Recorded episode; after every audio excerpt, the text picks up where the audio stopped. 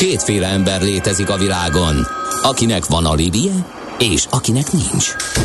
Az elsőnek ajánlott minket hallgatni, a másodiknak kötelező. Te melyik vagy? Millás reggeli, a 90.9 Jazzy Rádió gazdasági mapetsója. Ez nem animi, ez tény. A Millás reggeli fő támogatója a Superautomobil KFT, a Schiller Auto család Lexus Pest márka kereskedése Újpesten. Schiller Auto család. Autók szeretettel.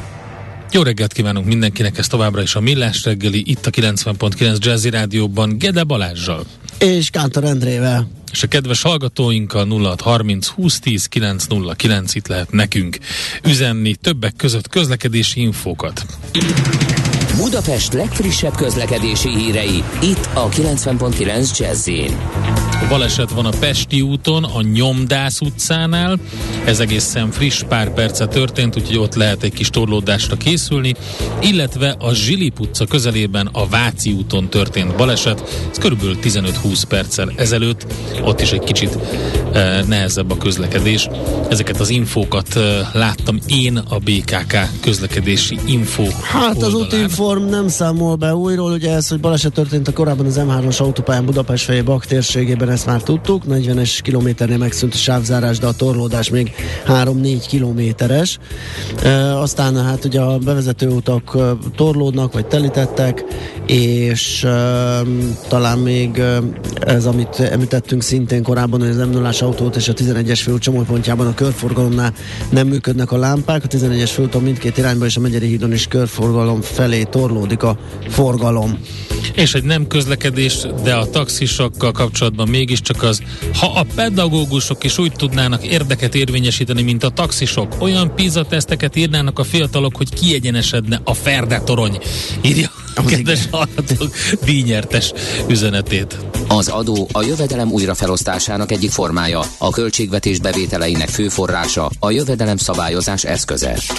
Az adóztatás fő célja anyagi eszközök biztosítása közcélok megvalósításához. Nézd meg az ország adózását, és megtudod, kik lakják. Adóvilág, a millás reggeli rendhagyó gazdasági utazási magazinja, ahol az adózáson és gazdaságon keresztül mutatjuk be, milyen is egy ország vagy régió. Adóvilág.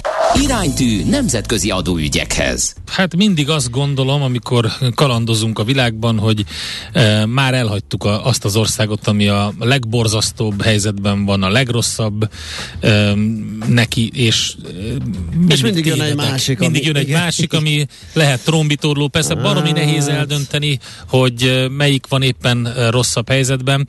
Azt kell, hogy mondjam, hogy a Sejemút országai közül Szíria hát nem túl irigylésre méltó szituációban van. Gerendi Zoltán, a BDO Magyarország ügyvezetője, adótanácsadó partnere van itt a vonalban velünk. Jó reggelt, szervusz! Sziasztok, ez így van. Szia! Gyakorlatilag ez egy történelmi terület, mint ország azért ritkábban létezett, illetve a 20. 20. században jött létre ebben a formában, de amit a történelem rájuk miért az utóbbi eh, 10-11 évben az, az, az elég rossz, különösképpen ah- ahhoz a pozícióhoz képest, amit ők az ókori világban Uh-huh. elképviseltek. Az ókori világban ez a terület, ez egy nagyon gazdag és egy nagyon befolyásos terület volt. Három olyan városa is volt, ami egyébként a Sejmúthoz kapcsolódik, és kereskedelmi főútvonal volt. Damaszkusz, Palmira, Aleppo. Tehát ez eh, mind a három eh, hát világhírű. A, ebből Aleppo és Palmira sajnos kapott a Hát, polgárháborúba igen. De Palmirát egyébként olyan gazdagnak tartották, hogy még Róma is megcsodálta, tehát Mhm. uh-huh. e, majd a történelem során fogjuk látni, hogy vol- volt hozzájuk, e, e, tehát a római birodalom részévé váltak, de elképesztő, elképesztően jól éltek. E, Na most a, a, a fekvése az országnak, e, a, nevét Szíria a görögöktől kapta, a, e, az asztírok után. E, Sumérok, e, azt hiszem akkáziaiak és, és, és asszírok lakták ezt a vidéket, és hát így az asszírok után lett ez Szíria, és a mai napig ezt a részt Szíriának nevezzük. Na most a fekvése mindenkinek úgy nagyjából meglegyen, Északról Törökország, tehát egy földközi tengeri országról beszélünk. E, gyakorlatilag két nagy kikötője van, La- Latakia és e, Tartus. Egyébként Tartusban van az oroszoknak a haditengerészeti bázis 1971 óta, ami, ami hát nyilván az ő szíriai szerepállásukat nagyon erősen befolyásolta. Ez az ő egyetlen saját, ez az egyetlen saját orosz bázis, vagy szovjet, volt szovjet bázis a földközi tenger térségében, tehát azért a Boszporusz kérdés, ami az ukrán háború kapcsán bejön, az abszolút, abszolút érdekes, mert, mert ugye innen ők nagyon könnyen tudnak mozgósítani. Na most a, a, a, amit, amit tudni kell, tehát ugye keletről Irak, Fedi, egy kicsit ott az északi rész, amit majd fogjuk látni, fontosabb olajtermelő rész az gyakorlatilag a Moszulhoz, tehát Észak, Észak-Irakhoz, a kurd területekhez kapcsolódik. Délről Jordánia, van egy kis határa Izrael is, és nyugatról pedig Libanon, a hegyek, hegyek választják el Libanontól. Na most az ország méretéről csak annyit, hogy 185 ezer négyzetkilométer, tehát Durán Magyarországnak a kétszerese, és a lakosság kb. 17,5 millió lakos. A, azt lehet rá mondani, hogy ha nem lenne háború, akkor se lenne egyszerű itt azért az élet, de, de a háború ez nagyon-nagyon-nagyon problémássá vált. Most röviden végigfutva a történet, és fogjuk látni majd a, a háborúról, a e, Perzsa Birodalom részévé váltak, tehát itt mindig folyt az élet, de úgy igazából, tehát az önálló Szíria az nem nagyon létezett, aztán Nagy Sándor meghódítja, aztán a Római Birodalom részévé válik, aztán még a mongolok is eljönnek ide 1260-ban, egészen Aleppóig. Aleppót azt úgy kell elképzelni, hogy a Aleppó az gyakorlatilag a, az országnak úgy nagyjából a, a, a, a hát a, a, ilyen keleti része felé van, de, de azért ez a mongoloktól szép teljesítmény volt, a 1516-tól az orosz birodalom részévé, ottomán birodalom részévé válik, elnézést, és ez 1918-ig fennmaradt, tehát majdnem több mint 400 évig az ottomán birodalom része ez a terület, de az ottomán birodalmat azt tudjuk, hogy ez egy hatalmas birodalom volt az egészen földközi tengernek a déli partvidékét is magában foglalta, tehát ez annak a része, része volt. 1918-ban ezt az ottomán birodalmat felbontják, ugye, ugye Versailles döntéssel, és, és létrejön 1920-ban az önálló Szíria, amelyik akkor ilyen királyság lesz, és Francia ilyen protektorátussá válik. Ennek a párhuzam az, hogy Irak például angol felügyelet alá kerül. Na most 56-ban, tehát itt rengeteg változás van, én most nem mennék bele, hogy kik itt hogyan pucsolt meg, az itt a, a fennforgás az, az, az folyamatos volt, de 1956-ban e, kötnek egy egyezményt a Szovjetunióval, e, e, és 1961-ben kerül hatalomra az a Bász Párti, amelyik a Hafiz el is vezetőként magába foglalja. És azzal szép lassan elindul az a szocialista rendszer, vagy az a szocialista irányultságú Szíria, ami, ami egészen mai napig tart valamilyen mértékben. 2000-ben meghal, meghal Hafiz el és a fia veszi át, a Bashar al-Assad, és 2011 óta pedig polgárháború van. Most a polgárháború az Hát azért az, az önmagában egy óriási, tehát óriási tehertétel, ezt most már látjuk két hónap után uh, Ukrajnába is, tehát ilyen közvetlen a szomszédba, el tudjuk képzelni, ez mit jelent itt. Hát itt uh, ott, ott úgy néz ki, hogy a halálos áldozatok száma az több mint fél millió volt, itt vannak rengeteg, rengeteg szomorú statisztika. Egyébként meglepő, hogy közel 5 millió gyerek született a háború alatt.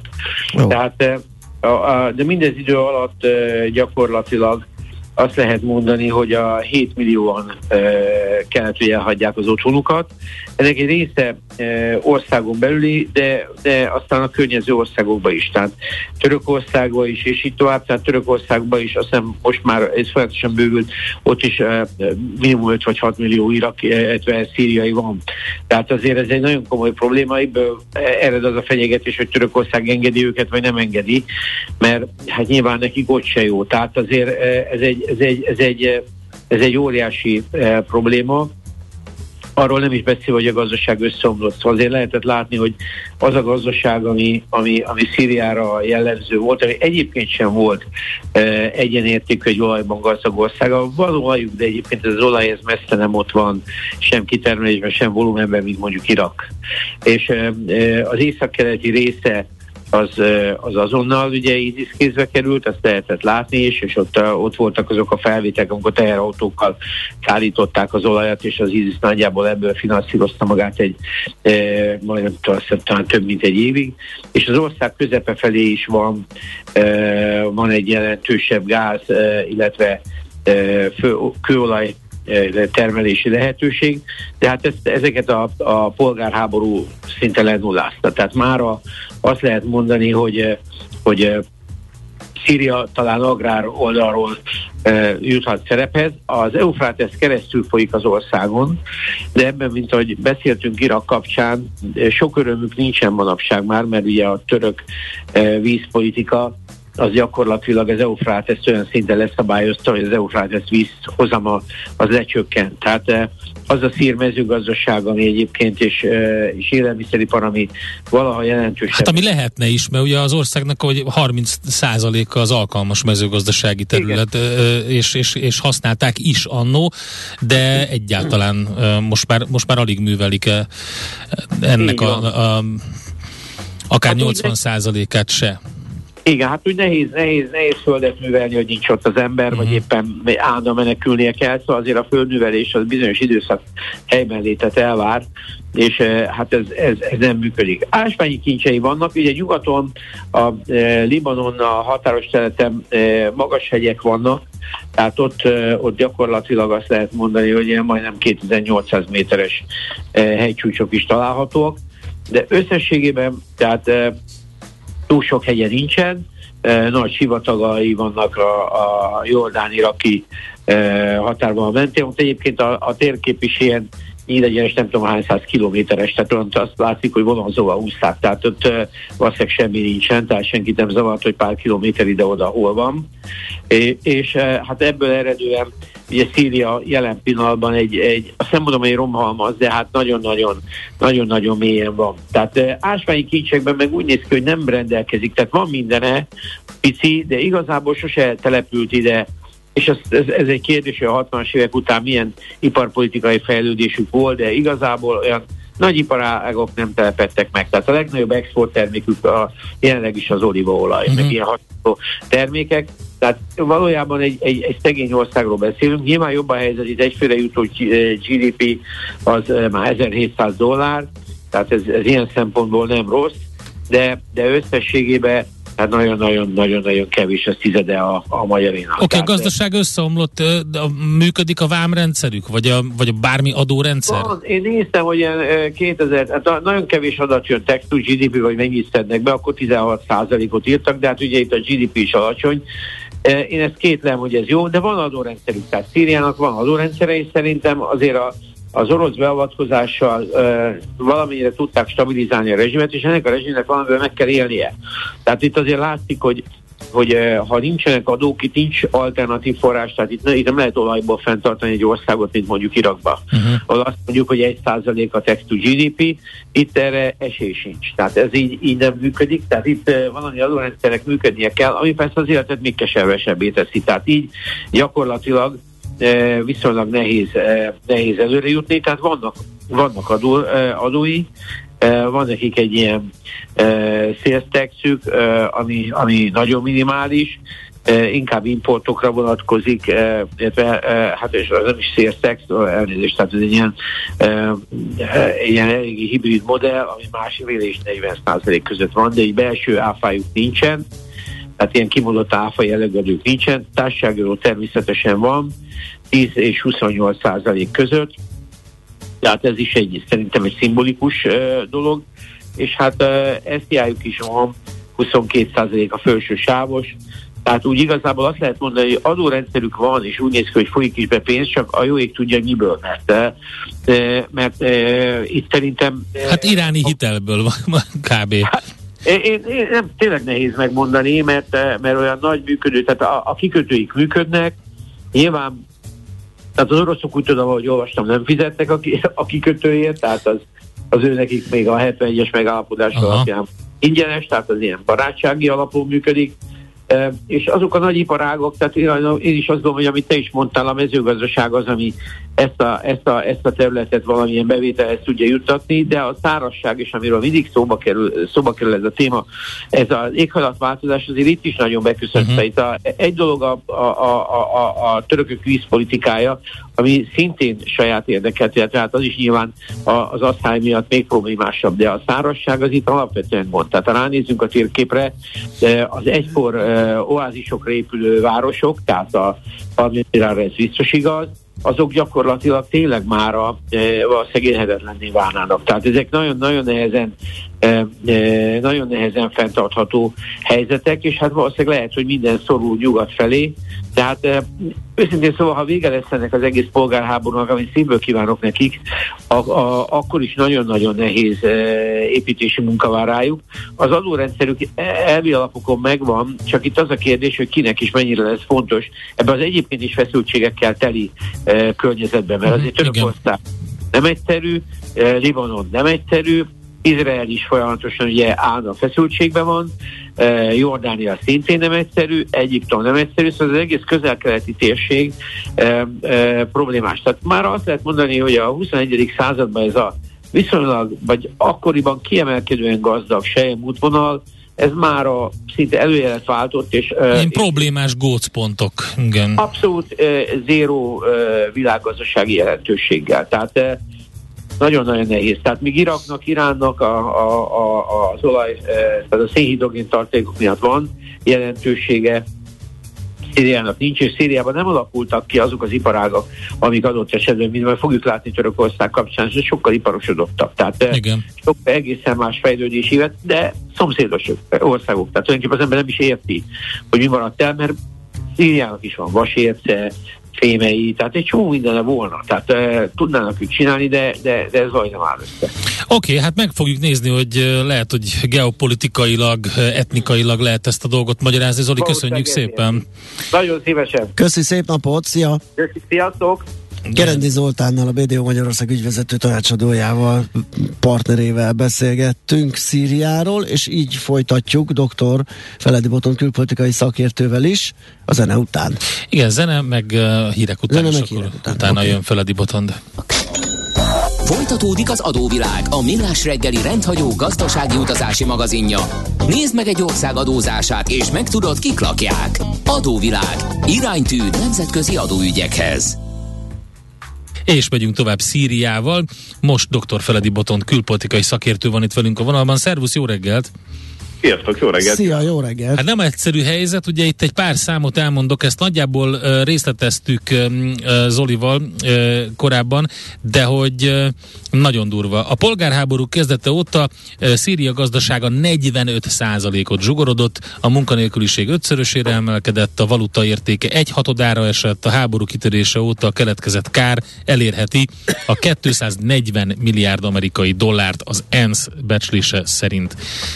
Hát és azt még hozzátesszük, hogy egy aszályjal sújtott országról van szó, eléggé nagy présben, ugye Irak, Irán, Libanon, Törökország között, ráadásul olyan etnikai megoszlással, ami ritka ebben a környezetben, kurd, örmény, asszír, keresztény vallási és muszlim emberek élnek együtt. Igen, hát a leszke fel van adva. Tehát a, a, a szunita, síta, síta, alavita e, háromszögben eleve meg volt határozva a politikai nehézség az országban 2011 után, amikor kitört az arab és a mai napig gyakorlatilag az ország um, legnagyobb részét ugyan a kormányzat, tehát az Assad féle kormányzat uralja orosz és iráni segítséggel, de nagyon jelentős részek vannak még mindig felkelői kézen. Ezek egy részét törökökkel együtt kontrollálják, egy másik része egy lényegében autonóm kurd régió, e, tehát ők itt e, az iraki oldalon szinte összekapcsolódnak a többi kurddal, e, és ugye valahol itt Idlib, illetve Aleppo fölötti részeken a török határon határoknál vannak, illetve egy iraki határátkelőnél különböző ellenzéki szervezetek, tehát három nagy ellenzéki szervezet is különböző kisebb területeket ural az országban, kitartóan. Most ugye ennek a humanitárius katasztrófának, amit a számaiból ki lehet olvasni, csak fokozza azt a részét, hogy ugye ez a közel 7 millió menekült, közel 7 millió, aki az országon belül hagyta el a lakosságot, a, a, a lakását, ugye ez kb. a lakosság fele. Na most ebből 4 millió valahol Idlib körül van besuvasztva egy egészen picike zsebbe észak-nyugat Szíriában, ahol ugye az ENSZ és mindenféle más menekült szervezetek próbálják ellátni őket. Most, hogy rögtön felvillancsunk itt egy, egy kortárs geopolitikai összefüggést, itt egy darab török határátkelőn hurcolják át az ellátást ennek a 4 millió embernek, de ez lejár júliusban, ugye ez egy ENSZ biztonsági tanácsi határozat volt ami engedélyezte ezt a mozgást, és a oroszok természetesen már most jelezték, hogy ők ennek a meghosszabbításához nem fognak hozzájárulni. Oké, okay. miért? Tehát ki mit akar Oroszország, Irán, Törökország és mondjuk, mit tudom én, Irak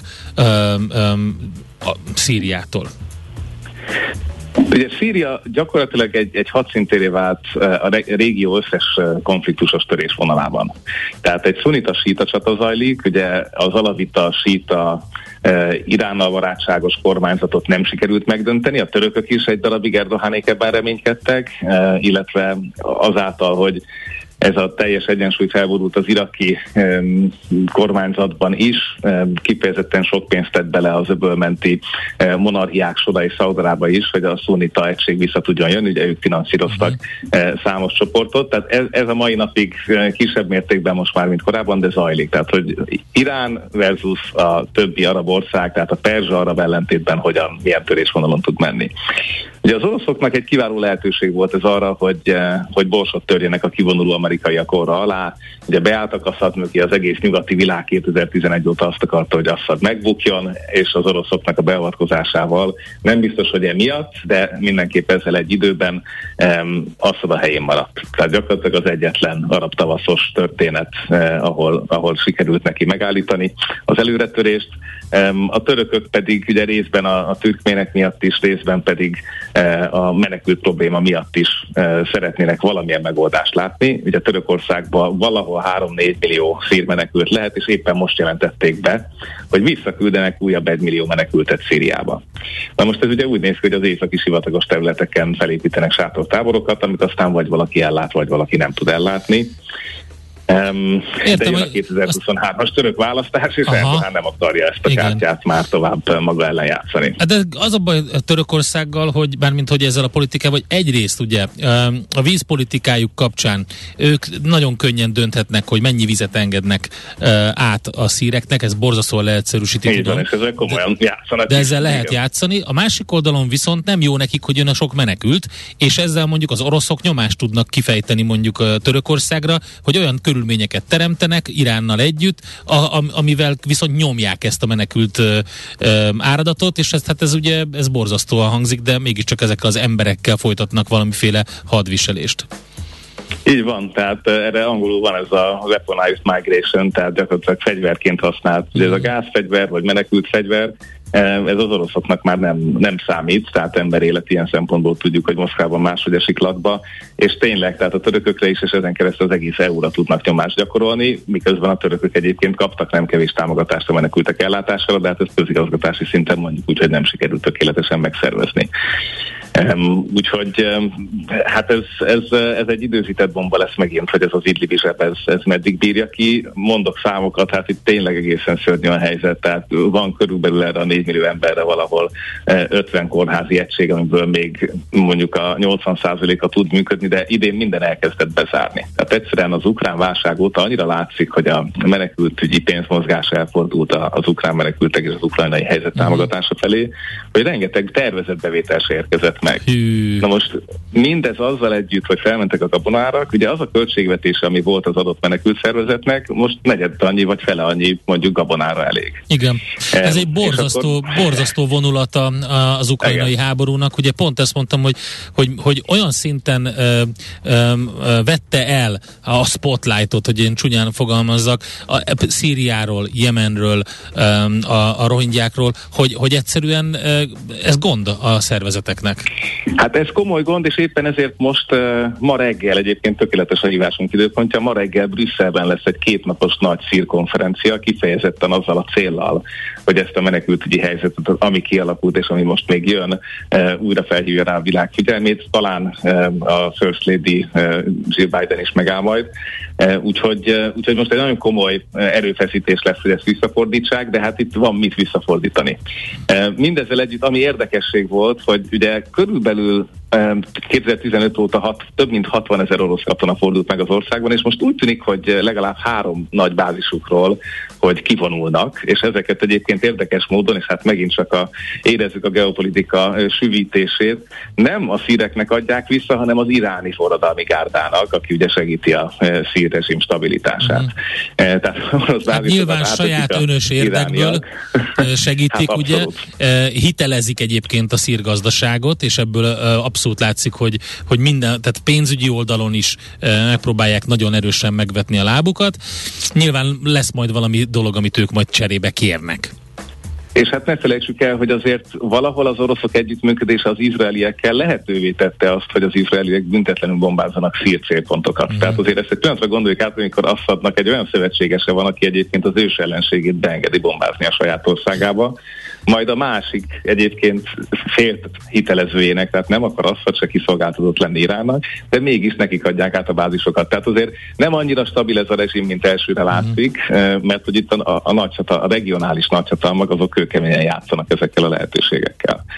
Em, Úgyhogy, úgyhogy azért ez egy, eh, ez egy nehéz történet, és mégis így megtartottak 2021 májusában, tehát pont egy éve egy elnökválasztást, ami véletlen még volt két induló, bár hát nem sok eséllyel futottak neki, és hát egy kicsit több szavazatot kapott eh, Assad, mint amennyi valószínűleg a kormányzati területeken élt, de eh, ezt leszámítva tiszta, Oké. biztos tiszta volt a választás. Eh, Ami vicces, és ami kérdést vett majd fel megint az egész stabilitásra, hogy 2028-as következő választáson a saját alkotmánya szerint elvileg nem indulhat újra, de hát tudjuk, hogy ez a legritkábban okoz problémát a autokrata rendszerekben. Igen, majd átírják. Oké, hát Szíria az bonyolult, És akkor itt is bonyolultabb. vannak amerikai szankciók, a Cizárak ugye 2010, tehát Trump utolsó tolvonásával még egy óriási szankciós csomagot benyomott, tehát a maradék gazdaság is összeomlott. Közben ugye a, a, a Hezbollahot tömi pénzzel a, a, az Irán, emiatt az egész történet miatt az arab országok is nehezen nyitottak Szíria felé. Éppen most a háború óta másodszor utazott el Khomeinihez ö, Teheránba.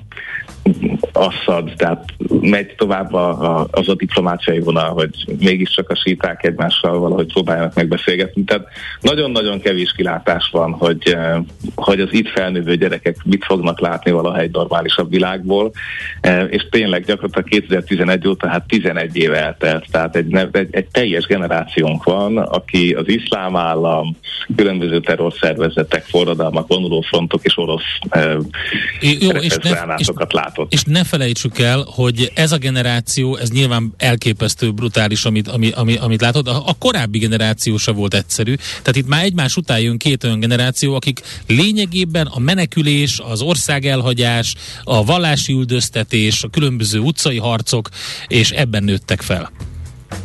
Így van, így van, és amit mondasz egyébként szerintem a, a klímaválság az, az nagyon durva lesz. Aha, Tehát igen. ugye itt Irak kapcsán is beszélgettünk erről, most beszélgettünk Jordánia kapcsán is a vízhiányról.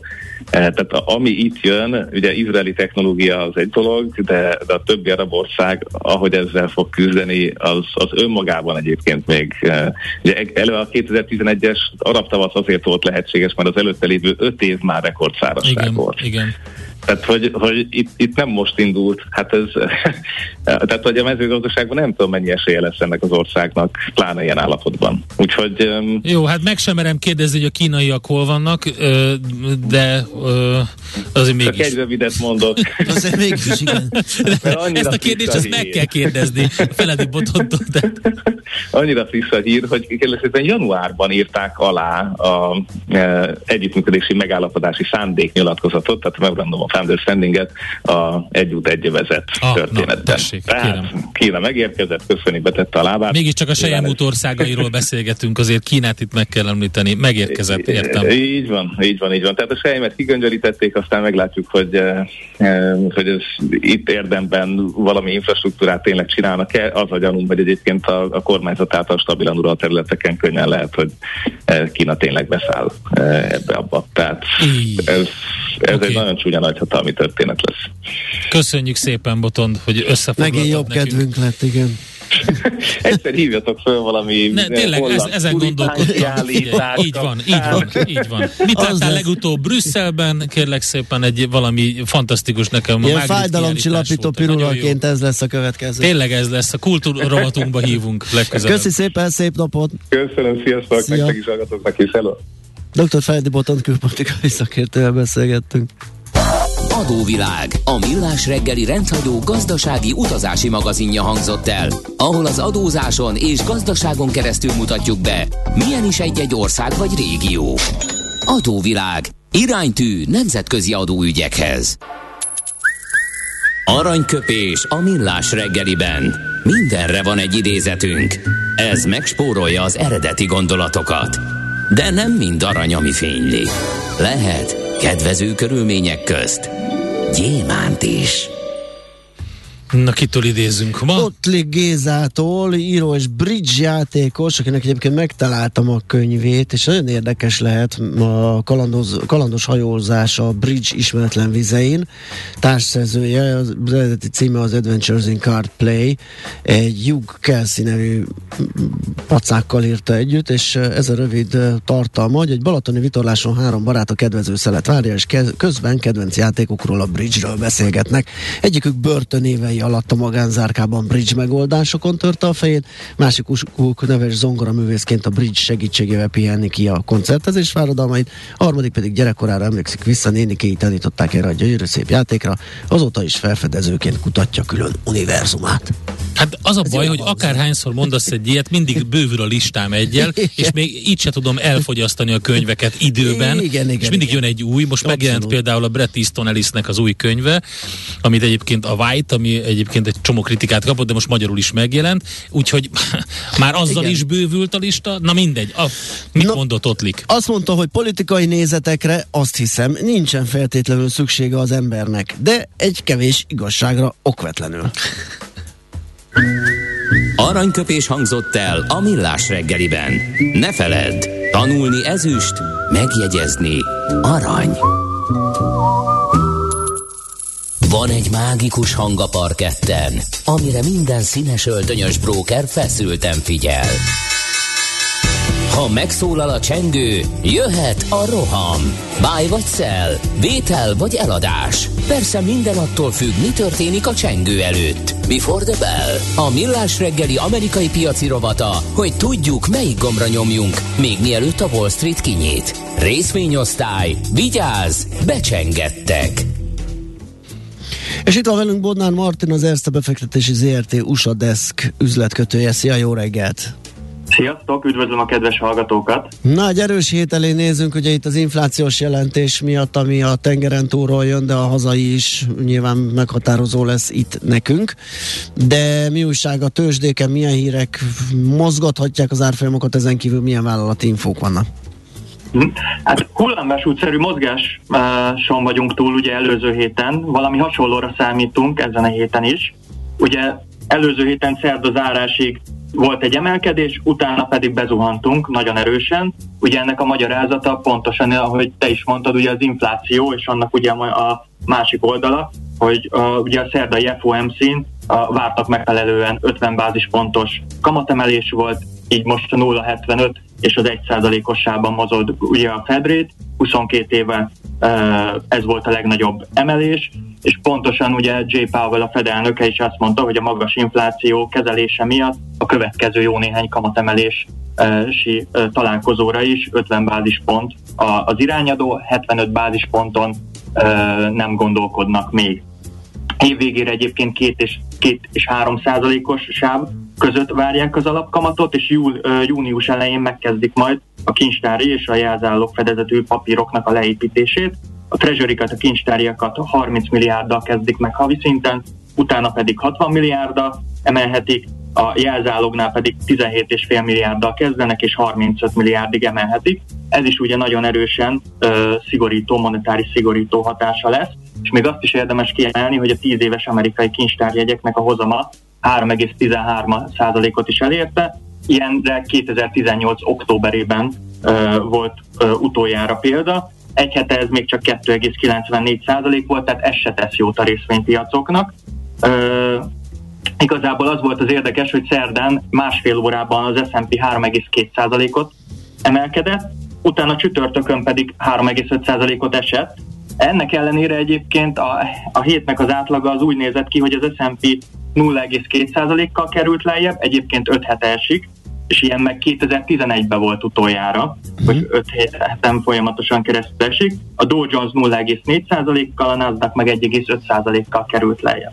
Viszont ezen kívül még vannak aggodalmak a piacon, mert ugye itt a kínai papíroknál az amerikai tőzsdefelügyelet elkezdte bekérni a különböző könyveket és dokumentumokat, és nem nagyon tudták benyújtani úgy, ahogy kérték ezt az amerikaiak, ezért 80 vállalatot tett egy úgynevezett listára, hogyha három év belül ezek a listás vállalatok nem mutatják meg, az amerikai szabályozóknak ezeket a könyveket, akkor ki, fognak, ki fogják vezetni a papírjaikat az amerikai tőzsdéről.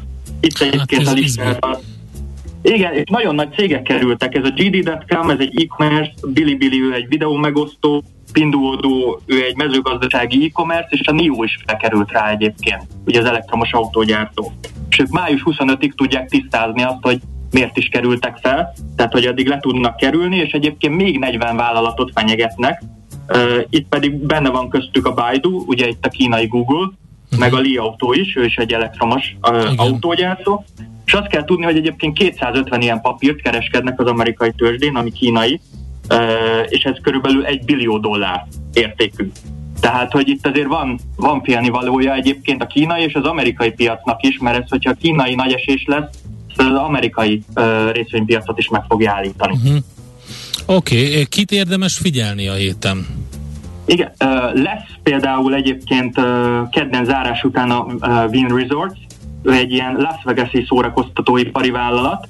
Itt a bevételi várakozás az 36% év per év plusz, a részvénykénti eredmény meg mínusz 1,15 dollár, ez egy éve mínusz 2,41 dollár volt, és egyébként azt kell tudni erről a vállalatról, hogy ennek a fő tevékenysége ilyen luxusszállodák, kaszinók és ilyen szórakoztatóipari komplexumoknak a működtetése, főleg egyébként USA-ba és Makaóba uh-huh. ö, operál, és egyébként 60% kaszinót adják a bevételének, és még azóta sem, ugye nagyon erősen megütötte a Covid lezárások, nagy áldozata volt, és 2020 harmadik negyedéve óta kezd el újra termelni a cég, tehát kezd el újra növekedni, de még mindig ilyen 40%-os diszkontban vagyunk a pandémia előtti árbevételhez képest.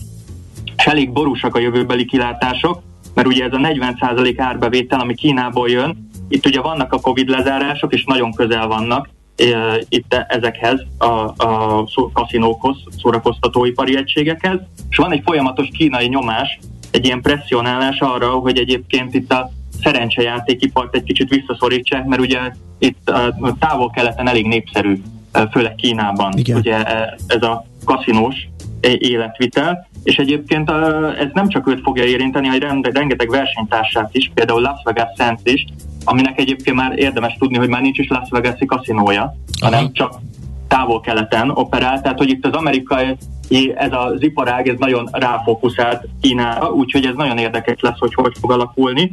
Idén egyébként 22% mínuszban van, 66,3 dolláron zárt. Melyik ez a Las Vegas Sands? Nem, nem. A Resorts.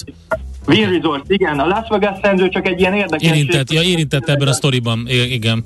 Igen, igen, hogy ő lesz az egyik legjobban érintett, mivel ő amerikai kitettséggel nem is rendelkezik. Uh-huh, uh-huh.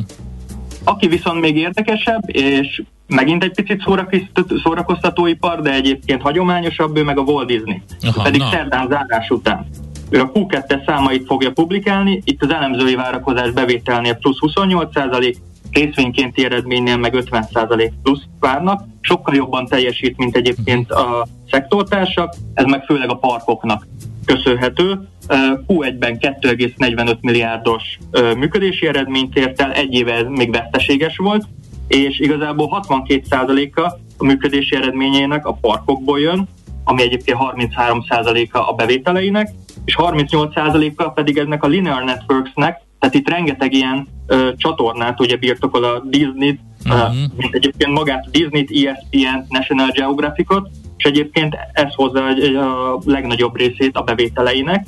Sajnos egyébként a streaming iparága, ami a Disney Plus, Hulu és a többi ilyen csat, streaming platformért felelős, az veszteséges még mindig, hiába van 130 millió feliratkozója például a Disney Plusnak, és nagyon szépen termel, nem tudják egyszerűen a költségeket kitermelni, ez ugye ilyen iparági sajátosság is, ugye a Netflix az óriási eset például itt, hogy, hogy kettő céget egymás mellé állítjuk, és 28%-on van idén, ugye Netflix ennek a dupláját esett este, tehát hogy ez lesz most egyébként, ami korábban a legkecsegtetőbb részének bizonyult a cégnek, most egyébként ebben lesz a legtöbb probléma valószínűleg. Jó van, oké, okay. hát ez izgalmas hét lesz mindenképpen. Köszönjük szépen, Martin!